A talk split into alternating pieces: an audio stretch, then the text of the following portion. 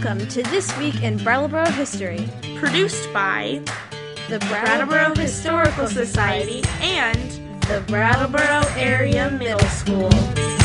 In 1920, Ernest Gibson wrote a critical article for the Brattleboro Reformer concerning World War I. At the start of the war, Colonel Gibson had a successful recruiter for the 1st Vermont Regiment. With his enthusiasm for the cause and the trust of his fellow Vermonters, he had spearheaded the recruitment of 1,200 men to the Green Mountains National Guard contingent. In 1917, the 1st Vermont Infantry was in training at Fort Ethan Allen and awaiting mobilization instructions. More than 2,000 Vermonters were preparing to go over there to fight the Germans in Europe. Unfortunately, the 1st Vermont Regiment was not allowed to serve as a single unit. The U.S. War Department assigned 1,400 Vermont soldiers to the 26th Division and scattered them among four different outfits. This effectively dismantled the All Vermont Regiment and left 700 soldiers behind to await further orders. Gibson wrote that the 1st Vermont Infantry had been wrecked by the short sighted and entirely wrong policy of the War Department. Gibson remained at Fort Ethan Allen with what was left of the Vermont Regiment. They continued to train until February 1918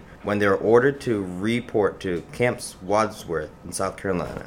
The U.S. Army took what was left of the National Guard units in New England and New York and combined them with draftees from other states to form new infantry regiments. The U.S. Army collected volunteers and draftees as fast as possible and organized them into units that would be shipped to Europe. The Vermont group was assigned to the 57th Pioneer Infantry. The rest of the 57th came from Philadelphia, Chicago, and Tennessee.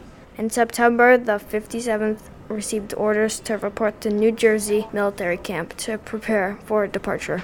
Gibson wrote, We were assigned to sail on the giant Leviathan, then moored at her pier in Hoboken, New Jersey. Historian Catharine Arnold wrote The USS Leviathan was the biggest ship in the world, and also one of the fastest, tearing through the water at 22 knots and usually traveling without an escort, as it was believed she was too fast for German U boats unless directly in their path.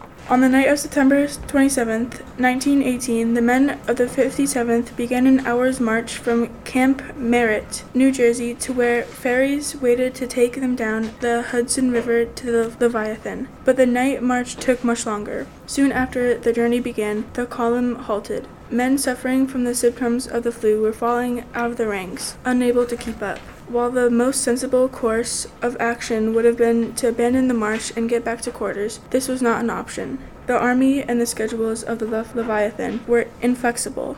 They waited for no man, healthy or sick. After a break to allow the struggling men to catch up, the march resumed. The soldiers were followed by trucks and ambulances, which picked up men as they fell and took them back to the camp hospital. The majority of the 57th made it to the Hudson River and then endured a cold, wet two hour ferry trip downriver. The men climbed the gangplank and then boarded the Leviathan, where they had their first sleep in 24 hours a period of hardship guaranteed to challenge any soldier's immune system and break down his resistance to flu and pneumonia. The ship's log recorded many men and several nurses were obliged to leave the ship just before we cast off our lines. While the embarkation troops were lined up on the big pier, some of the men dropped helpless on the dock. Despite clear evidence that influenza was spreading through the troops, it was decided that the giant ship would set sail for France. There were around 10,000 soldiers on the ship, 2,000 crew members, and 200 nurses.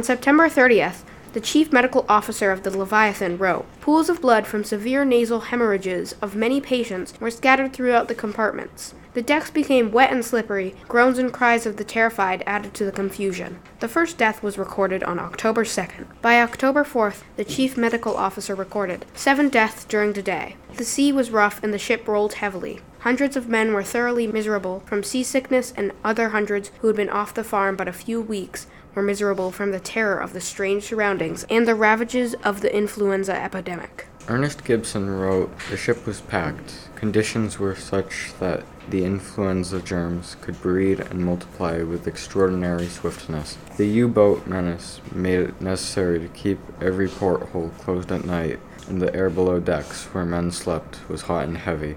The number of sick increased rapidly. Washington, D.C. was appraised of the situation, but the call for men for the Allied armies was so great that we must go on at any cost. Doctors and nurses were stricken. Every available doctor and nurse was utilized to the limit of endurance.